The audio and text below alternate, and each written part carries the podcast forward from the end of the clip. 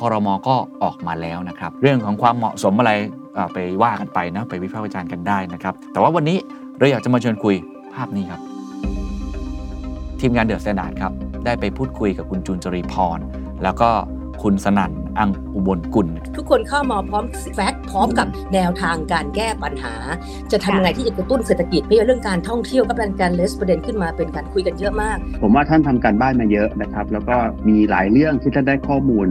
ก่อนที่จะเดินทางลงมา นายกรัฐมนตรี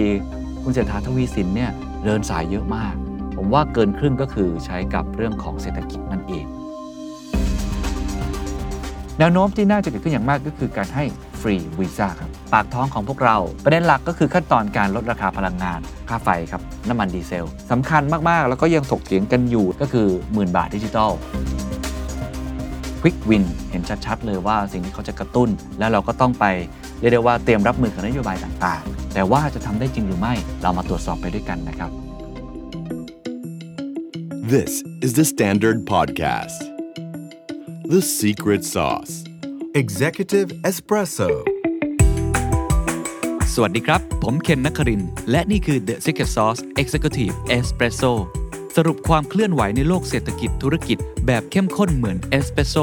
ให้ผู้บริหารอย่างคุณไม่พลาดประเด็นสำคัญ เศรษฐกิจไทยในมือเศรษฐาทวีสินนายกรัฐมนตรีคนที่ 30 ของประเทศไทย ตอนนี้เรื่องร้อนมากๆในการเมืองไทย เศรษฐกิจไทยก็คือเรื่องของนโยบายเศรษฐกิจที่พักเพื่อไทย ซึ่งเป็นพักในการจัดตั้งรัฐบาลในตอนนี้ เขาจะเดินหน้าอย่างไร จะขับเคลื่อนประเทศไทยไปในทางไหน และจะทำได้อย่างที่เขาเคยหาเสียงไว้หรือไม่ โผคอรมอก็ออกมาแล้วนะครับ แล้วก็เราก็จะเริ่มเห็นแล้วว่า โจทย์ใหญ่ของตอนนี้ นายกรัฐมนตรี คุณเศรษฐาทวีสินเนี่ยเดินสายเยอะมาก แล้วก็ถ้าดูเนี่ยผมลองแบ่งเป็นแบบเวลาที่เขาใช้ไปกับใครเนี่ยผมว่าเกินครึ่งก็คือใช้กับเรื่องของเศรษฐกิจนั่นเองนะครับแล้วผมเชื่อว่าตอนนี้โจทย์ของเพื่อไทยหลักๆเนี่ยที่อยากจะฟื้นฟูความเชื่อมั่นของคนไทย เพราะว่าต้องยอมรับว่ามีหลายคนที่รู้สึกไม่ค่อยดี กับการจัดตั้งรัฐบาลในครั้งนี้ ในแง่ของโผคอรมอบังแหละ ในแง่ของการไม่ได้ทำตามที่เคยหาเสียงเอาไว้บ้างแหละ ก็มีจริง ๆ เขาจะทำให้เรื่องนี้นั้นเปลี่ยนแปลงได้อย่างไร ผมเชื่อว่าโจทย์อย่างหนึ่งของพรรคเพื่อไทยที่ต้องการมาก ๆเลย ก็คือการที่ทำให้ชีวิตปากท้อง ความเป็นอยู่ของประชาชนนั้น เป็นไปตามที่เขาอยากจะให้เกิดขึ้นให้ได้ ถ้าเกิดเขาทำโจทย์เรื่องเศรษฐกิจได้ ผมเชื่อว่าพรรคเพื่อไทยก็คงจะคาดหวัง ว่าความเชื่อมั่นต่างๆ ของประชาชนนั้น จะฟื้นฟูกลับมา แต่ว่าจะทำได้จริงหรือไม่ หน้าที่ของผมสื่อมวลชนก็คือตรวจสอบนี่แหละครับ เรามาตรวจสอบไปด้วยกันนะครับ โดยเฉพาะในช่วงเริ่มต้นนี้ประมาณ 2-3 อาทิตย์ หลังจากที่มีตำแหน่งนายกรัฐมนตรีแล้วเนี่ยไปดูโผคอรมอกันก่อนดีกว่า ผมคงอยากจะเจาะไปที่ตำแหน่งสำคัญสำคัญที่ผมเชื่อว่าค่อนข้างนิ่งแล้วอันแน่นอนนายกนะฮะคุณเศรษฐา ครั้งนิ่งๆแล้วนะฮะร้อยเปอร์เซ็นต์นะคุณเศรษฐาเป็นครั้งแน่นอนนะครับ รองนายกนะครับมี 4 ท่านเนาะก็แบ่งไปตามสัดส่วนของพรรคนะครับท่านแรกก็คือคุณภูมิธรรม แล้วก็เป็นว่าที่รมวพานิชด้วยนะครับท่านที่2ครับคือคุณปานปรี แล้วก็เป็นว่าที่ของต่างประเทศด้วย ท่านที่3นะครับหลายคนบอกคนนี้คือตัวแทนของลุงป้อมหรือเปล่าเนาะก็พักคุณพัชรวาทวงสุวรรณนั่นเองนะครับรองนายก แล้วก็ว่าที่รมวทรัพยากรนะครับ แล้วก็ท่านที่ 4 ครับ คุณพีรพันธ์นะครับ อันนี้ก็ค่อนข้างน่าจะเกือบร้อยเปอร์เซ็นต์แล้ว ก็คือรวมไทยสร้างชาตินะครับ เป็นรองนายก แล้วก็เป็นรมวของพลังงานนะครับ อุตสาหกรรมนะครับ เป็นคุณพิมพัทราวิชัยกุลนะครับ อันนี้ก็ต้องบอกว่าเป็นโคต้ามาจากพักรวมไทยสร้างชาตินะครับ ส่วนเรื่องของคมนาคมครับ อันนี้ก็นอนมาเหมือนกันนะครับ คุณสุริยะจึงรุ่งเรืองกิจนะครับ อดีตพลังประชารัฐเนาะตอนนี้ก็มาอยู่เพื่อไทย ซึ่งก่อนหน้านี้ก็เขาก็มีสายสัมพันธ์ที่ดีอยู่แล้วนะครับกับพักฝั่งนี้นะครับ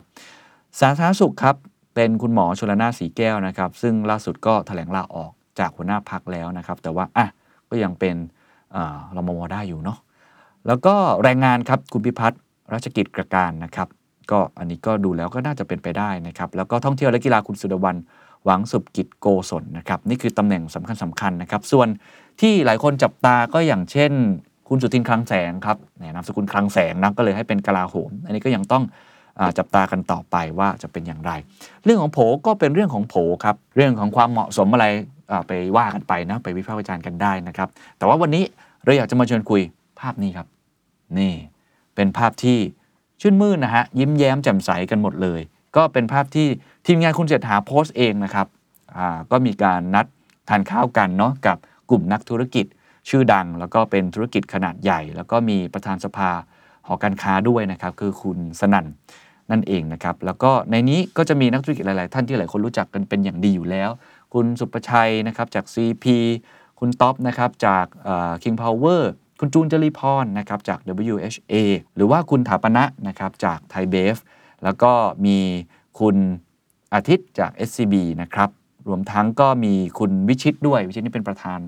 อบอร์ด SCB นะครับ แล้วก็ยังมีจากชอการช่างด้วยเช่นเดียวกันนะครับ ก็จะเห็นได้ว่า ภาพนี้ถูกนำไปขยายความค่อนข้างมากนะฮะ ว่า โอ้โห รวมธุรกิจของทุกท่านในนี้เนี่ยเรียกได้ว่าเป็นกลุ่มทุนขนาดใหญ่มาก ๆ เลย การที่คุณเศรษฐานั้นไปพูดคุยตั้งแต่วันแรก ๆ เนี่ย เฮ้ย ถูกแล้วคุยกันเรื่องอะไร แล้วถ้าแบบนี้ ที่เคยมีการถแถลงนโยบายว่าจะทลายทุนผูกขาด มันจะเป็นไปได้จริงหรือไม่ ผมว่าอันนี้ก็เป็นคำถามที่ต้องตั้งกันต่อไปนะครับ เพราะว่าอันนี้เป็นแค่ยกแรก แต่ที่เรารู้แน่ ๆ ก็คือทีมงาน THE STANDARD ครับ ได้ไปพูดคุยกับคุณจูนจรีพร แล้วก็คุณสนั่นอังอุบลกุลนะครับประธานหอการค้า แล้วก็สภาหอการค้าแห่งประเทศไทยหลักๆ เดี๋ยวผมจะปล่อยเสียงทั้งสองท่านเอาคุณจรีพรก่อนนะครับเขาบอกว่าจุดเริ่มต้นนี้เกิดขึ้นจากความตั้งใจของคุณเศรษฐา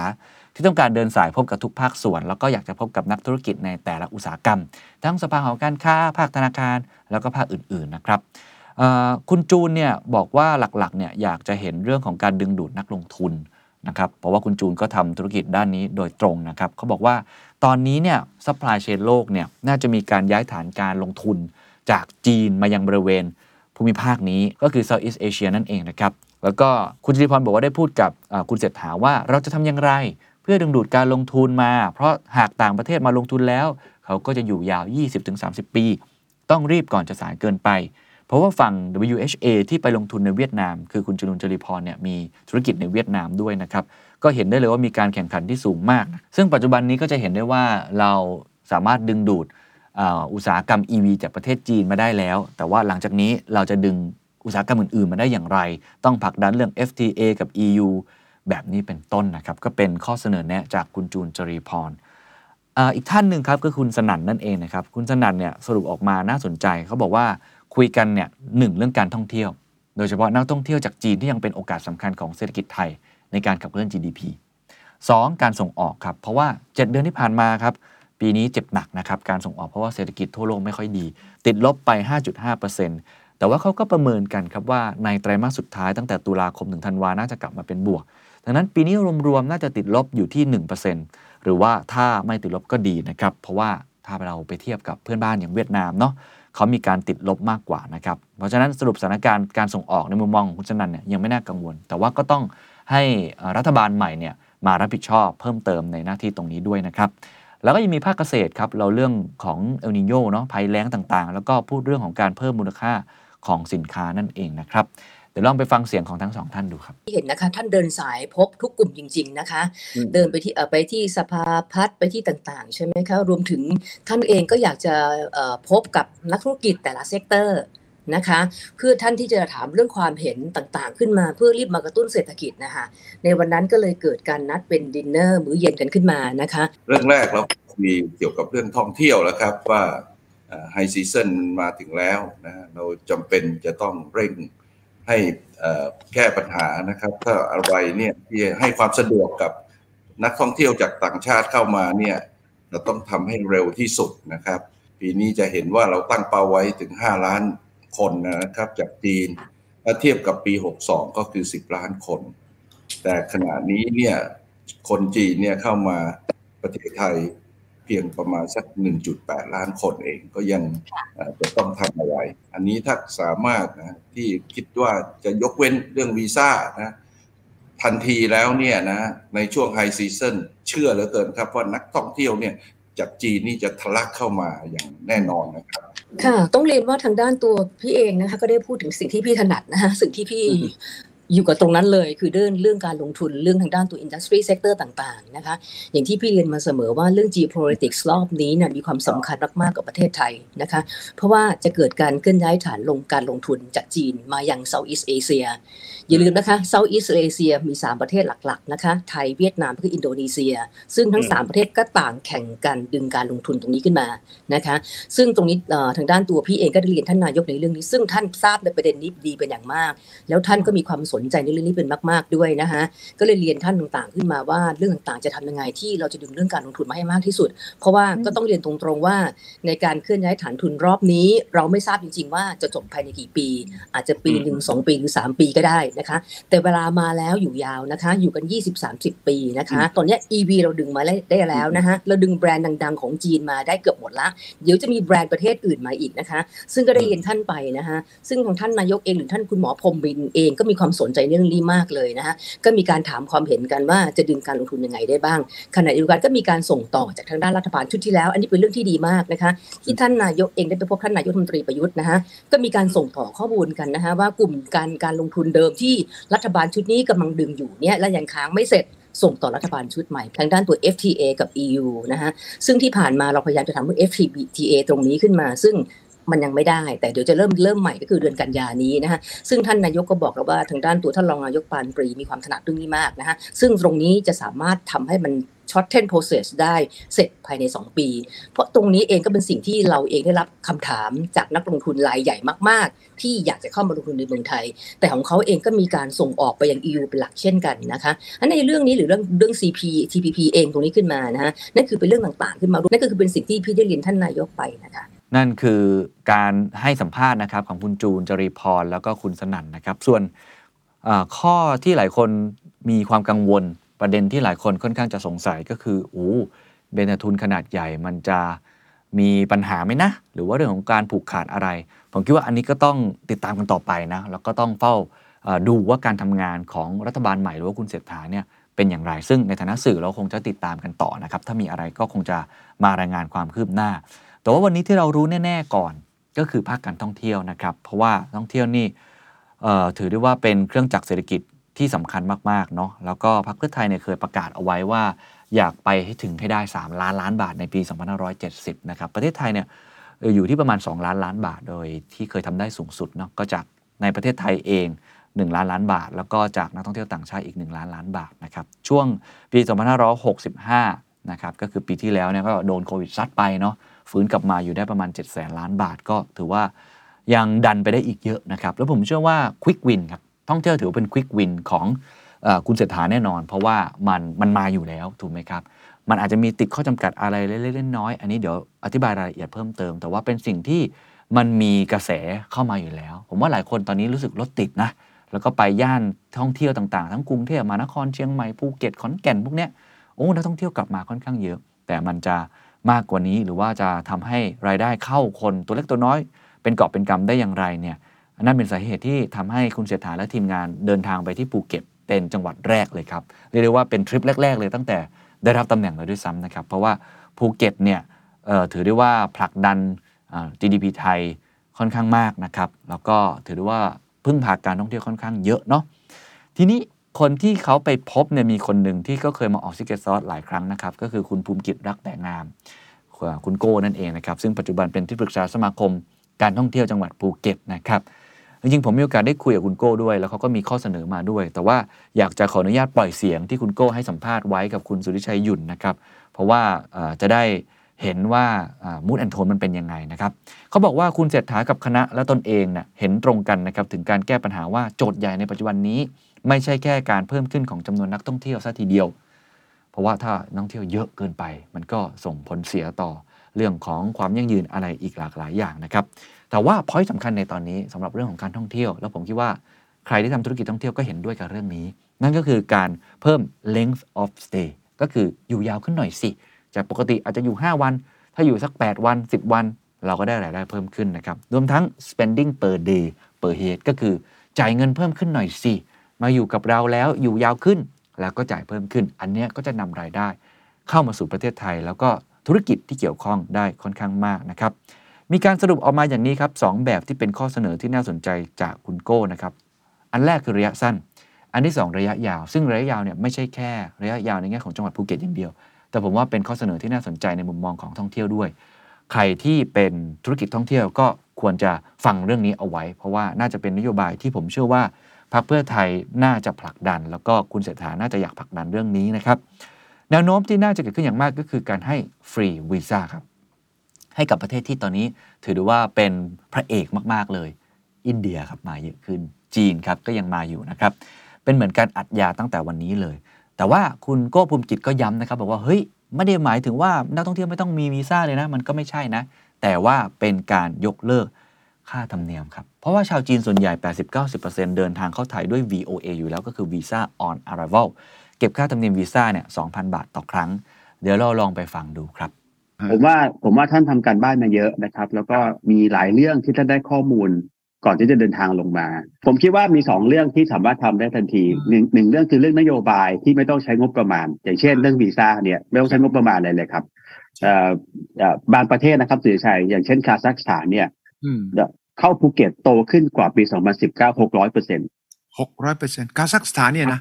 ครับ เพราะว่ามี flight บินตรงมาจากอัสตานาอ๋ออืมพอ flight และปัญหาวันเนี้ยเขาอยู่ได้แบบแบบ on arrival เนี่ย 15 วัน โอเค on arrival ไม่ต้องขอก่อนเลยนะ มันลงปั๊บได้เลยนะ 15 วัน แต่ว่าเขาก็บ่นว่าน้อยไป เขาขอ 30 วันได้ไหมโอ้โหก็อ้าวแล้วก็ชอบอยู่นี่ยิ่งอยู่นานก็ยิ่งก็ก็ใช่อันอย่างเงี้ยฮะนโยบายแบบเนี้ยไม่ต้องใช้เงินเลย เออไม่ต้องใช้เงินไม่ต้องใช้เงินเลย นอกเหนือจากคุณโก้ในเชิงระยะสั้นแล้วผมขอแวะเรื่องระยะสั้นอีกนิดนึง เพราะว่าหลังจากนั้นไม่นานครับ คุณเศรษฐาก็ไปพบกับเอ่อผู้ประกอบการด้านการบินมากมายเลยนะฮะ แล้วเขามีข้อสรุปมา 4 ข้อนะครับ จากผู้ประกอบการเอ่อที่เป็นสายการบินต่างๆนะครับ 1. การเพิ่มจำนวนเที่ยวบินให้ทันก่อนฤดูการท่องเที่ยวอย่างต่ำ20% 2. เพิ่มศักยภาพเครื่องบินให้ทันกับการปรับเที่ยวบิน 3. การเพิ่มโอกาสผลักดันนักท่องเที่ยวในตลาดใหญ่ เช่น จีน อินเดีย 4. การเพิ่มจำนวนเครื่องบินให้เหมาะสม กับการส่งเสริมการท่องเที่ยวของภาครัฐ ยกตัวอย่างเช่นล่าสุดครับ ด้านไทยเวียดเจ็ตครับก็มีข่าวว่าจะเพิ่มความสามารถในการบิน ไปยังจังหวัดภูเก็ตจาก 126 เที่ยวบินเป็น 204 เที่ยวบินต่อสัปดาห์ เริ่มตั้งแต่เดือนตุลาคมเป็นต้นไปนะครับเพราะฉะนั้นในระยะสั้นก็ชัดเจนนะครับว่าเขาอยากจะเพิ่มเรื่องของการอยู่ยาวขึ้น แล้วก็จ่ายเพิ่มขึ้น แล้วก็ข้อจำกัด ที่เป็นอุปสรรคแล้วสามารถจะปรับแก้ได้ไม่ยากนัก ก็คือการเพิ่มฟลีเพิ่มเที่ยวบินนั่นเองครับระยะยาวครับแวะนิดนึงเนาะสำหรับธุรกิจท่องเที่ยวหรือว่าธุรกิจที่เกี่ยวข้องกับท่องเที่ยวอยู่ในเชนเนี่ยจะได้พอเห็นภาพนะครับระยะยาวเนี่ยเเคสของภูเก็ตเป็นกรณีศึกษาที่น่าสนใจครับคุณโก้เนี่ยมีการเสนอต่อคุณเศรษฐาไว้ดังนี้นะครับว่าที่ผ่านมาภูเก็ตเนี่ยสามารถรองรับนักท่องเที่ยวได้จำกัด ขณะเดียวกันก็ต้องการเพิ่มการ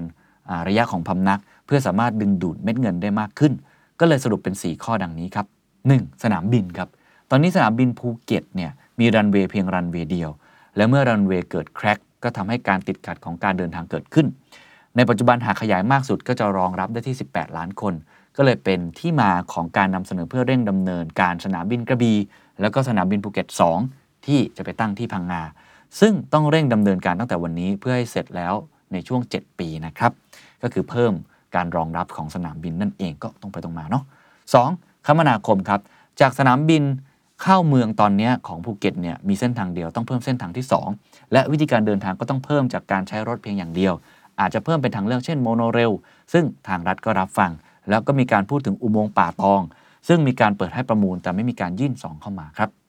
ก็เลยเป็นเรื่องของโลจิสติกนั่นเองก็สำคัญนะครับถ้าโลจิสติกมัน flow นักท่องเที่ยวก็จะ flow ได้มากขึ้นนั่นเอง 3 ก็คือกลยุทธ์ long stay ผ่านการศึกษาครับ ทุกวันนี้นักเรียนต่างชาติถ้ามาเรียนในไทยทางกระทรวงต่างประเทศจะให้วีซ่าพ่อหรือแม่เพียงแค่หนึ่งคน ตรงนี้เลยได้เสนอต่อนายกเพื่อเพิ่มเติมแก้ไขครับ แล้วนอกจากนี้ก็ยังเพิ่มวีซ่าการเรียนสปาครับทำไมฮะ ก็เพราะว่าสปาเราดีไงครับ เป็นความต้องการของต่างชาติเช่นกัน ซึ่งปัจจุบันนั้นมีแต่วีซ่าเรียนมวยไทยเท่านั้นเอง อันนี้ก็เป็นเรื่องของการท่องเที่ยวในเชิงระยะยาว ซึ่งผมคิดว่าก็น่าสนใจที่เอาไปปรับใช้ต่อได้นั่นเองครับ ผมเรียนท่านนายกว่ามีอยู่สามปัญหาที่หนักอกหนักใจคนภูเก็ตมาก และพูดตรงกันทุกคนคือรถติดรถติดรถติดเนี่ยมันไม่ได้มันมันจำเป็นต้องรถติดเหตุผล เพราะว่ามันไม่มีไม่มีหนึ่งนะฮะมันไม่ได้มีเส้นทางอื่นอืมจากสนามบินเข้าเมืองมีเส้นทางเดียวใช่ใช่ไม่ได้มีเส้นทางอื่น เพราะฉะนั้นเส้นทางที่สองมีความจำเป็นอืมการที่สองก็คือว่าเอ่อทางเลือกของการเดินทางอืมทำไงไม่ต้อง on road เป็น on rail ม on monorail ได้ไหมครับนะครับ ซึ่งซึ่งสองเรื่องเนี้ยผมว่าท่านนายกเทคเรียบร้อยแล้วนะครับอืมแล้วก็มีการพูดถึงอุโมงค์ป่าตอง ซึ่งจริง ๆ แล้วก็มีการเอ่อเปิดให้ประมูลนะครับ แต่ไม่มีเอกชนยื่นซองเข้ามาอ้าวซึ่งตอนเนี้ยท่านนายกก็ค่อนข้างชัดเจนว่าอืมเอ่อถึงท่านให้สัมภาษณ์ไปเหมือนกันนะครับว่าอืมเอ่อหน่วยงานใดหน่วยงานหนึ่งเนี่ยจะไปมองแต่ผลคุ้มทุนของหน่วยงานนั้นไม่ได้ไได้มันต้องมองผลคุ้มทุนของประเทศด้วย ใช่แปลว่าบางบางทีเนี่ยเราอาจจะไม่จำเป็นต้องกำไรในหน่วยงานนั้น หรือ IRR ที่เราชอบพูดกันนะครับก็แต่ภูเก็ตได้ประเทศได้ โดยภาพรวมเนี่ยก็ต้องลงทุนก็คิดว่าอุโมงค์ป่าตองเนี่ยมีความหวังที่รัฐจะลงทุนเพิ่มเติมเอ่อเองเลยด้วยซ้ำนะครับ ถัดจากเรื่องท่องเที่ยวครับ เรื่องถัดมาปากท้องของพวกเราแน่นอนครับ ยังไม่ใช่หมื่นบาทนะฮะ ขอไปอีกเรื่องหนึ่งเพราะหมื่นบาทคุยกันยาวนะฮะ ใช่แล้วครับ ค่าน้ำค่าไฟนั่นเองนะครับ เรื่องของพลังงานต่างๆที่ ถือได้ว่าเป็นต้นทุนที่สำคัญของทุกๆ คนเลย ทุกคนนี่ยังไงก็ต้องเสียค่าไฟเนาะแล้วถ้าคนที่มีรายได้น้อยเนี่ยก็ถือได้ว่าค่าไฟอุปโภคบริโภคเนี่ยเป็นส่วนสำคัญมากๆเลย แน่นอน อันนี้ก็ถือได้ว่าเป็นอีกนโยบายหนึ่งที่ทางเพื่อไทยเขาพยายามเน้น และผมเชื่อว่าอันนี้น่าจะเป็นอีกนโยบายเศรษฐกิจในช่วงระยะสั้นแน่นอนนะครับก็เขามีการพูดคุยกันด้วย ซึ่งคุยกับใครก็คุยกับคนที่ทำเรื่องนี้มาก่อนนั่นเองก็คือคุณสุพัฒนพงพันธ์มีชาวนะครับรัฐมนตรีว่าการกระทรวงพลังงาน คนก่อนนะครับแล้วก็หม่อมหลวงชโยธิตกฤษดากรนะครับก็เป็นทีมของรวมไทยสร้างชาติเหมือนกัน ประเด็นหลักก็คือขั้นตอนการลดราคาพลังงาน ที่เป็นไปได้ตอนนี้ 1. ค่าไฟครับ 2. น้ำมันดีเซล 3. LPG หรือว่าก๊าซหุงต้มนะครับกลไกหลักๆ ก็จะเป็นการลดภาษี มีการจัดสรรก๊าซธรรมชาติเพื่อดูแลค่าไฟ รวมไปถึงเกลี่ยเงิน จากใครเจ้าเดิมครับ กองทุนน้ำมันนะฮะมาช่วยในส่วนนี้ ซึ่งทางคุณเศรษฐายืนยันว่าจะมีการประกาศหลังจากคอรมอ เกิดขึ้นนัดแรกอย่างแน่นอนนะครับ อันนี้ก็เป็นเสียงที่คิดว่าน่าจะเกิดขึ้นนะครับ อย่างไรก็ตามครับ ตอนนี้มีอคอมเมนต์มาจากภาคส่วนที่ทำเรื่องนี้โดยตรงนะครับ ก็คือ คุณวิศักดิ์วัฒนศัพท์ เป็นผู้อำนวยการสำนักงานกองทุนน้ำมันเชื้อเพลิง หรือว่าสกนช นั่นเองเปิดเผยว่า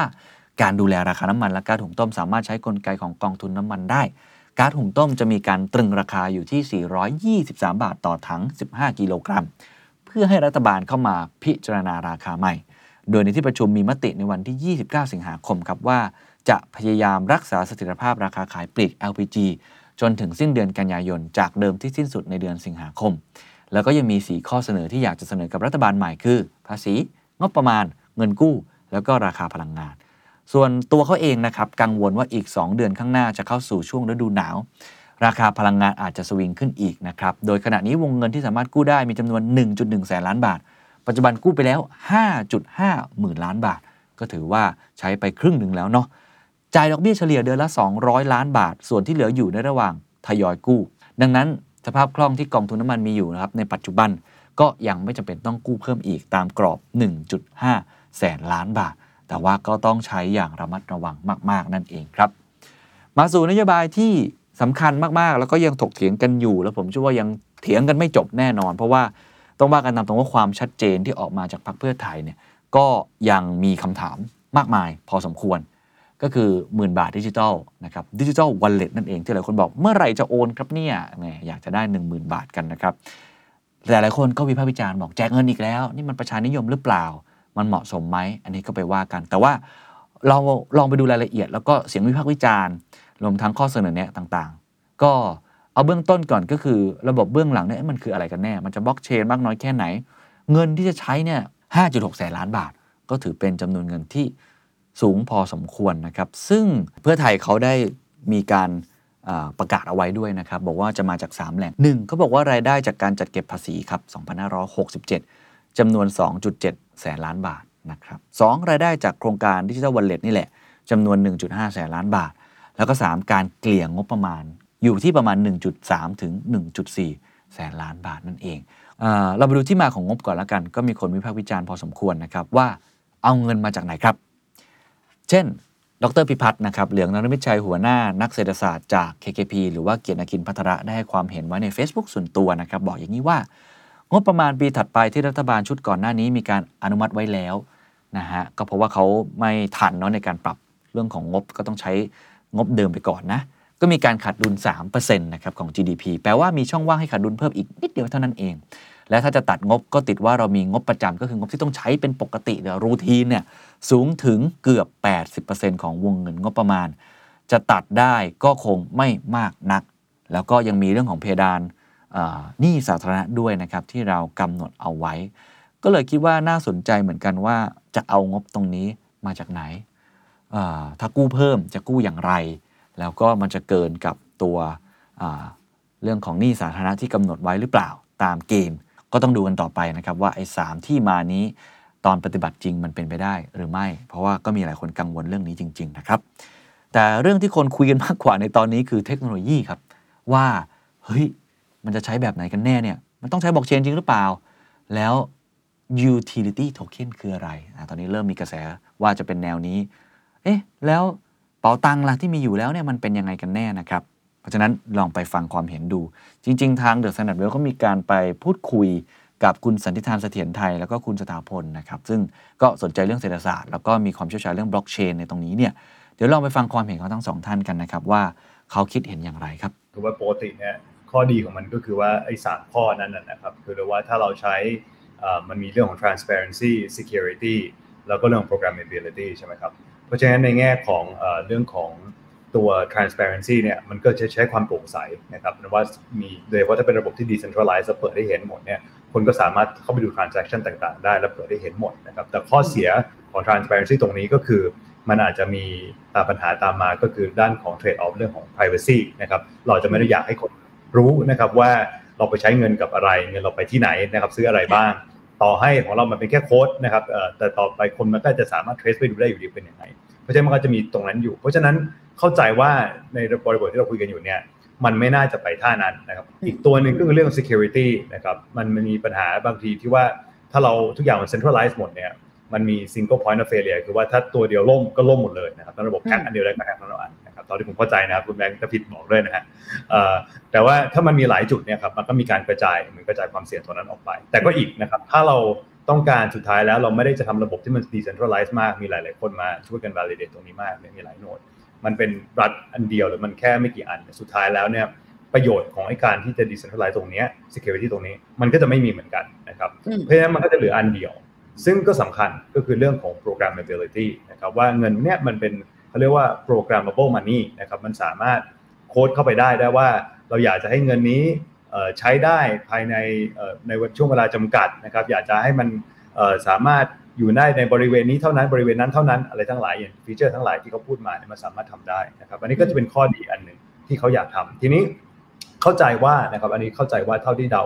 ทางของทางรัฐบาลเพื่อไทยเนี่ย เขาก็ไม่ได้มองแค่ว่าเขาจะมีแค่เงื่อนไขแค่ไอ้ตรงนี้หรอก แต่เขาอยากจะสร้างเป็นโครงสร้างพื้นฐานทางการเงินระยะยาวด้วยนะครับผมมองงี้ครับว่าปัจจุบันเนี่ยผมแบ่ง payment ในประเทศเราเป็น 2 วงหลักๆหนึ่งก็คือเป็นวงของพวกธนาคาร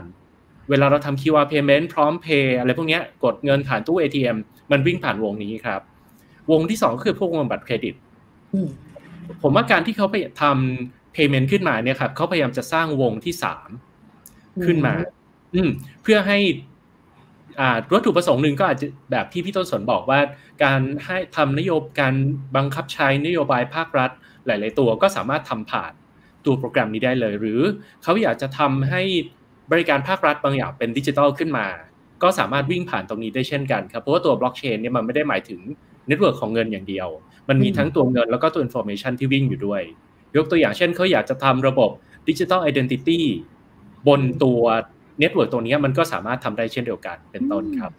นั่นคือความเห็นเรื่องของบล็อกเชนนะครับว่าทำไปทำไมใช้แล้วได้ประโยชน์อะไรควรจะใช้จริงหรือเปล่า ซึ่งก็ผมก็ยังเห็นใน Facebook ส่วนตัวผมเนาะก็พอดีมีพี่ๆที่เชี่ยวชาญด้านนี้ก็ยังถกเถียงกันเยอะมาก ซึ่งก็ต้องถามทางคนที่จะทำต่อไปด้วยว่ามั่นใจมากน้อยแค่ไหนนะครับ แต่ว่าอีกอันนึงที่ตอนนี้เริ่มมีกระแสว่าครับว่าจะมาแนวนี้นะครับก็คือ utility token อ่าก็จะเป็น wallet แบบที่เป็น utility token ก็ตรงตัวครับ utility คือการใช้งานนั่นเอง อยากจะอ้างอิงที่มันเป็น official ทุกคนจะได้เห็นภาพแล้วก็เข้าใจมากขึ้นนะครับ จากพรกการประกอบธุรกิจสินทรัพย์ในปีพุทธศักราช 2561 ระบุไว้ว่าโทเค็นดิจิทัลคือหน่วยข้อมูลอิเล็กทรอนิกส์ซึ่งถูกสร้างขึ้นบนระบบหรือเครือข่ายอิเล็กทรอนิกส์ มีวัตถุประสงค์ 1. กำหนดสิทธิ์ของบุคคลในการเข้าร่วมลงทุนในโครงการหรือกิจการใด ๆ 2. กำหนดสิทธิ์ในการได้มาซึ่งสินค้าหรือบริการหรือสิทธิ์อื่นใด ที่เฉพาะเจาะจง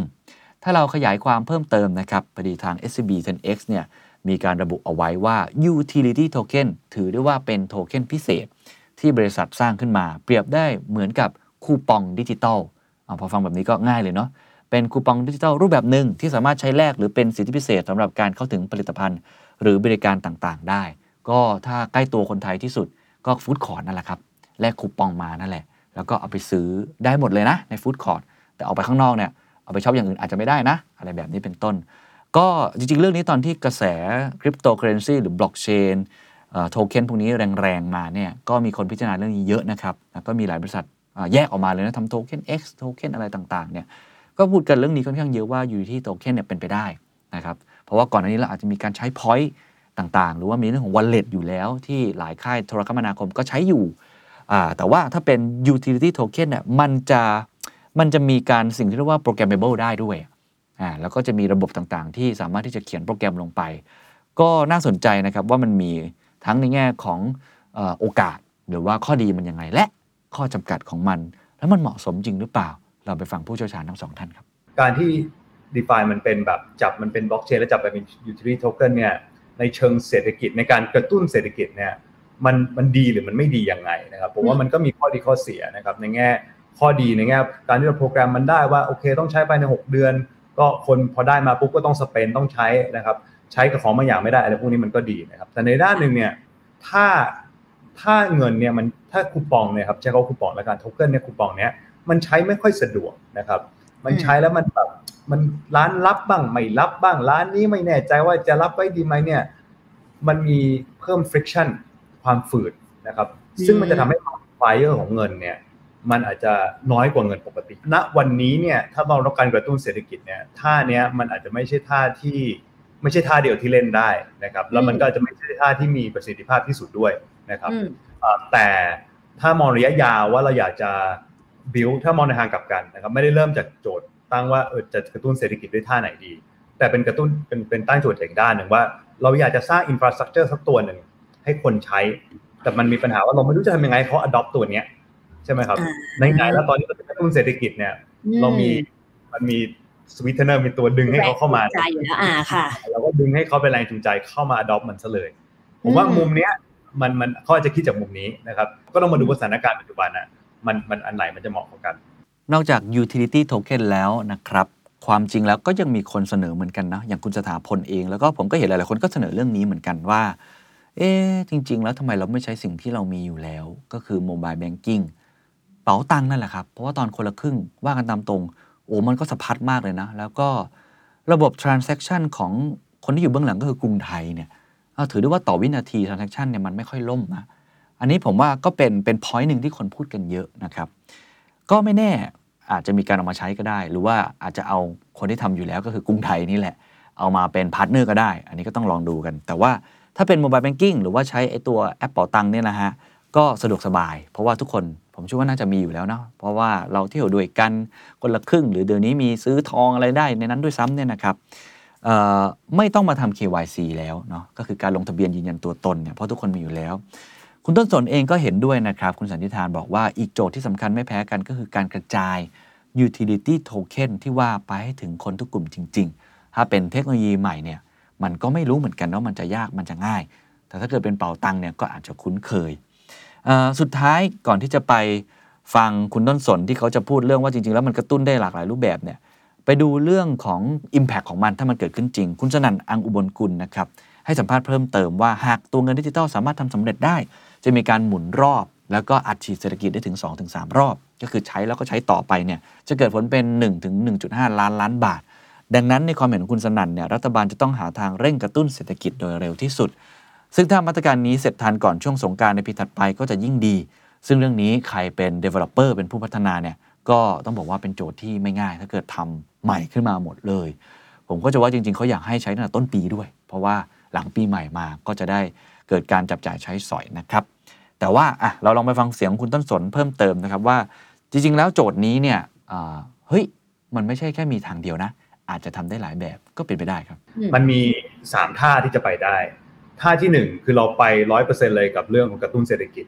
เอาให้มันง่ายที่สุดท่าอะไรคุ้นกระเป๋าตังค์ใช่ไหมเคยทำท่าเดิมไม่ต้องมีอะไรใหม่เลย อัดเงินนะครับอย่างเดียว แล้วเราก็จะไปถกกันว่าเงินมาจากไหนอะไรนั่นก็เป็นโจทย์เศรษฐกิจที่เดี๋ยวไว้คุยวันหลังได้นะครับ อีกด้านหนึ่งก็คือไปด้าน infrastructure ล้วนๆเลย คือดีไซน์ให้มันดีที่สุดอะเออใช้เวลาหน่อยไม่เป็นไรนะครับ เงินไม่ต้องรีบจะออกมาในเวลาแล้วมันนานก็จะตรงกลางครับท่าที่3ก็คือ hybrid mix ระหว่าง2แกนเนี้ยนะครับซึ่งผมว่าท่าเนี้ยก็อาจจะเป็นอันที่เราลองลองลองช่วยกันคิดได้นะครับ เช่น อาจจะบอกว่าโอเค เรากระตุ้นเศรษฐกิจเอ่อเราต้องการความเร่งด่วนในการกระตุ้นเศรษฐกิจ เราแจกโดยใช้เอ่อ wallet นะครับต่างๆคล้ายๆคล้ายๆท่าเดิมเทคโนโลยีที่มีอยู่แล้วนะครับ แล้วเราส่วนใหญ่เงินส่วนใหญ่เราแจกเป็นเงินธรรมดาเลย แต่อาจจะมีคูปองแถมส่วนหนึ่งนะครับที่เงินมันไม่เยอะมาก แถมไปด้วยไอ้ส่วนนั้นก็เป็นไอ้ไอ้ดิจิตอลคูปองอันนี้แหละนะครับอ๋อจะเป็นอันนี้หรือจะเป็น EDC ก็ได้ ไอ้ไฮบริดเนี่ยผมว่ามันสามารถมาถกกันได้คุยกันได้เยอะนะครับแล้วมันอาจจะเหมาะสมกว่าในสถานการณ์ปัจจุบัน ถ้าอยากจะรีบกระตุ้นเศรษฐกิจนะครับโดยที่ก็ให้มีการสร้างแรงจูงใจให้มี adoption กับไอ้ไอ้ตัวอินฟราใหม่ไปด้วย นั่นคือเรื่องของหมื่นบาทดิจิ t a ลวอลเล็ตนะครับยังถกเถียงกันเยอะครับ เรื่องงบเรื่องของบล็อกเชนรวมทั้งก็หลายคนก็พูดถึงในเชิงนโยบายเลย ก็บอกว่ามันคือประชานิยมมันคือการอัดเงินเข้าไป มันไม่ยั่งยืนหรือเปล่า ก็เป็นอีก นโยบายหนึ่งนะที่ผมคิดว่าก็คงจะต้องถกเถียงกันต่อไป แล้วคงจะต้องดีเบตกันต่อไป แล้วก็ต้องจับตากันต่อไปว่าสิ่งที่ทำออกมานั้น มันทำให้เศรษฐกิจไทยนั้น เติบโตได้อย่างยั่งยืนหรือเปล่าด้วยนะครับ นอกเหนือจากเรื่องของค่าไฟพลังงาน เรื่องของท่องเที่ยว แล้วก็เรื่องของการอัดฉีดหมื่นบาทดิจิตอลแล้ว ยังมีอีก 3 เรื่องที่ผมคิดว่าต้องจับตาเป็นพิเศษ เรื่องแรกเป็นเรื่องที่เเกี่ยวข้องกับเศรษฐกิจเหมือนกัน แล้วผมก็เห็นว่า ทางพรรคเพื่อไทยแล้วก็คุณเศรษฐาพูดเรื่องนี้ค่อนข้างบ่อย ก็คือเรื่องของการต่างประเทศเขาก็บอกว่าต่างประเทศเนี่ยต้องเป็นกระทรวงเกรด A นะในตอนนี้ซึ่งก็ไปดูรายชื่อก็ว่ากันไปคนวิจารณ์กันไปล้วกันนะครับ แต่อย่างน้อยเนี่ยก็มีการเข้าพบแล้วจากเอกอัครราชทูตจีนประจำประเทศไทยเข้ามาพบกับคุณเศรษฐานะครับเพื่อแสดงความยินดี แล้วก็พูดถึงความร่วมมือต่างๆ ผมก็เชื่อว่าเรื่องของอการขยับในแง่ของการต่างประเทศ อันนี้น่าจะเป็นอีกอันหนึ่งที่เขาให้สัญญาเอาไว้ ว่าจะดึงดูดนักลงทุนจะไปพูดคุย แล้วก็เป็นการทูตหรือว่าการต่างประเทศเชิงรุกนะครับ อีกเรื่องหนึ่งเรื่องที่2ครับคือเรื่องค่าแรงขั้นต่ำอันนี้ก็น่าสนใจเพราะว่าสัญญากันไว้เนาะว่าจะเป็น 600 บาทเลย แต่ว่าเขาก็ไม่ได้บอกว่าจะทำปีหน้านะจะค่อยเป็นค่อยไป คุณสนั่นอังอุบลกุลก็บอกว่าเป็นสิ่งที่หลีกเลี่ยงไม่ได้ แต่การขึ้น 600 บาทภายใน 4 ปีก็คือ 2,570เนี่ยนะครับมันต้องดูความเป็นไปได้นะอาจจะดูว่า GDP จะโตได้ถึง5%ไหมถ้าทำได้ก็ ขึ้นค่าแรงก็มีความเป็นไปได้ ถ้าลองคำนวณออกมาครับจากที่เหลือเวลาประมาณ 4 ปี ก็อาจจะต้องมีการปรับขึ้นรวม 250 บาท ปรับขึ้นปีละ 61 ถึง 65 บาท ทุกท่านถ้าเป็น SME ถือว่าสูงไหมครับ สูงนะครับ ปรับขึ้นแบบนี้แบบเป็นอัตราอ่า4ปีติดต่อกันเนี่ยน่าสนใจเหมือนกัน เพราะฉะนั้นผมว่าเรื่องนี้ต้องพูดคุยกัน เพราะว่าตอนที่พักเก้าไกลจะทำเรื่องนี้ก็มีคนที่ออกมาดีเบตกันมากเหมือนกัน เราคงต้องติดตามกันต่อไปนะครับ ก็อย่างที่คุณสนันบอกว่าการขึ้นค่าแรงจริง ๆ มันต้องสอดคล้องกับการเติบโตของ GDP ไทยด้วย ก็คือต้องไปกระตุ้นให้มันเกิดการขยายเค้กอะใช่ไหมฮะ ส่วนจะเอาแบ่งเค้กให้กับคนที่เขาอาจจะขาดโอกาสเรื่องรายได้ เรื่องของสินทรัพย์ได้มากน้อยแค่ไหนก็เป็นอีกโจทย์หนึ่ง ซึ่งโจทย์นี้แหละครับที่เป็นเรื่องสุดท้ายที่ผมจะชวนคุยในวันนี้ แต่ว่าข้อมูลยังมีไม่มาก แต่ผมเชื่อว่าเป็นเรื่องที่สังคมต้องการมากๆ ก็คือเรื่องของการแก้ไขรัฐธรรมนูญ รวมทั้งเรื่องของนโยบายเชิงสังคม นโยบายเรื่องของการทลายทุนผูกขาด นโยบายเรื่องของการปิดความเหลื่อมล้ำนโยบายการเข้าถึงการศึกษา นโยบายการเปลี่ยนแปลงเรื่องของการเรียนรู้ อันนี้เป็นสิ่งหนึ่งที่ผมเชื่อว่าในระยะกลาง หลังจากนี้เนี่ยเป็นโจทย์ใหญ่ของรัฐบาลใหม่ ถ้าทำตรงนี้ได้ไม่ดี ความเชื่อมั่นของประชาชนก็ คงจะต้องดูกันต่อไปว่าจะเป็นยังไง ก้าวไกลครับก็เร่งถามอยู่ตลอดเนาะในฐานะฝ่ายค้านเนี่ยว่าจะมีวาระเคาะประชามติแก้รัฐธรรมนูญหรือไม่ รวมถึงประชาชนนั้นมีการเสนอให้ครมทำประชามติถามประชาชน เพื่อมุ่งไปสู่การจัดทำรัฐธรรมนูญใหม่ทั้งฉบับ ตอนนี้ก็มีการรายชื่อก็ครบแล้วนะใช่ไหมครับ เกินและเขาได้ประมาณ 2 0 0แสนนะของไอรอเนี่ยนะฮะ โดยที่สมาชิกสภาร่างรัฐธรรมนูญหรือว่าสสรนั้นจะมาจากการเลือกตั้งของประชาชนหรือไม่ จึงมีหลายคำถามใหญ่แล้วก็คำถามพ่วงว่าแก้จะแก้อะไรนะผมว่าแน่ๆคงแก้เรื่องสวอะไรต่างๆ แต่ว่าจริงๆ ปีหน้าก็บทเฉพาะการของสวก็หมดลง แต่ว่า หรืออาจจะแก้แบบไม่มีสวเลยหรือเปล่า หรือว่าจะเปลี่ยนรูปแบบของสวก็เรื่องหนึ่งยังมีอีกหลายเรื่องนะครับที่เป็นรายละเอียด หรือว่าเป็นในเชิง concept ที่คงจะต้องมาพูดคุย รวมทั้งการสรรหาสสรด้วย เช่นกันว่าจะมาจาก คนที่หลากหลายเพียงพอหรือไม่ แล้วมันจะเป็นตัวแทนของประชาชนได้จริงหรือไม่ แต่ว่าการแก้ไขรัฐธรรมนูญคงใช้เวลาพอสมควรนะครับคงไม่ใช่ระยะสั้นอาจจะใช้เวลา2อสปีในการทำให้เสร็จ แต่ว่าเรื่องนี้แหละครับจะเป็นอีกปัจจัยที่คนจับตามองนั่นเองครับ โดยสรุปครับสำหรับรายการของเราเนาะเป็นรายการธุรกิจนะครับแล้วก็เกี่ยวข้องกับเรื่องของเศรษฐกิจ